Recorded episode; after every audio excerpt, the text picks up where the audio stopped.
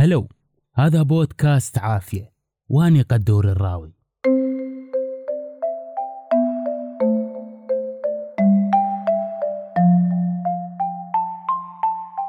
بهذا عصرنا عصر المعرفة غالبا ما نعرف شنو المطلوب نسويه على مود نحسن من مستوى رفاهيتنا. على الرغم من المهارات والمعرفة والسلوكيات الصحيحة إذا ما عندنا طاقة فبطارياتنا راح تفرغ. وتضعف قوتها ونشاطها. زين شلون نعيد شحن هاي البطاريات؟ وشنو مصدر الطاقة؟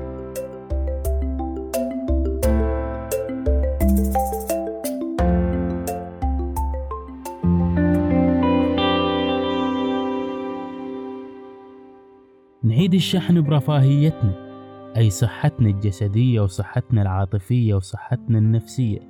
وإحساسنا بالهدف ومعنى حياتنا.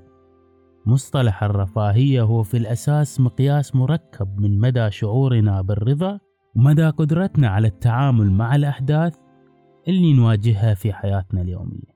وفي حين أنه من الصعب أن نجد إجماعا على تعريف واحد للرفاهية أكو اتفاق بالأبحاث على إن الرفاهية تتضمن على أقل تقدير وجود عواطف وحالات مزاجية إيجابية مثل السعادة والرضا والفخر والشعور بالرضا في الحياة وغياب العواطف السلبية مثل القلق والاكتئاب. ببساطة تعبر عن مدى السعادة والقناعة والراحة والرضا اللي نشعر بيها ومدى فعالية أدائنا. ومن الطبيعي أن هذا الموضوع أمر شخصي وذاتي هو يعتمد علينا كليا. الرفاهية موضوع متغير. لحظة ما تشبه الثانية والتغير من يوم عن يوم وشهر عن شهر وسنة عن سنة.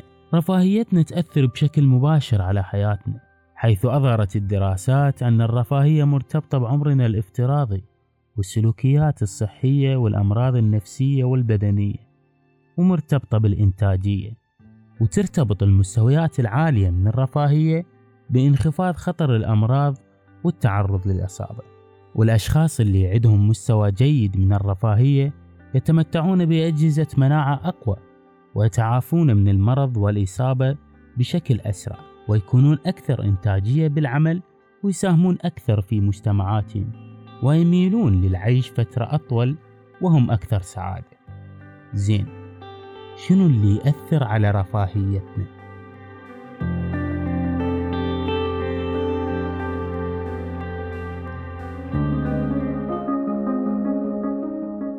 أكيد العوامل الوراثية تلعب دور لأن موجودة أدلة تثبت أن ممكن نرث جزء من مستوى رفاهيتنا من آبائنا بس المكان اللي نعيش بيه والمجال اللي نشتغل بيه والفلوس اللي نحصلها ونصرفها وندخرها والعلاقات اللي تجمعنا بأصدقائنا وقرايبنا وغيرهم ونظامنا الغذائي وممارسة الرياضة كلها تلعب دور بل البعض يقول إنها تلعب دور أكثر أهمية.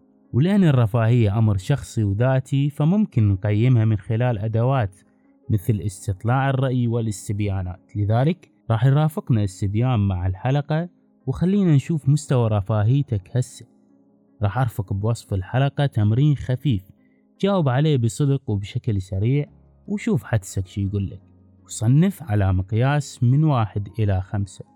الرابط بوصف الحلقة. وتذكر أن الرفاهية أمر ذاتي ودائما يتغير. فهذا التمرين البسيط راح ينطيك لمحة سريعة عن وضعك الحالي ومو دراسة علمية.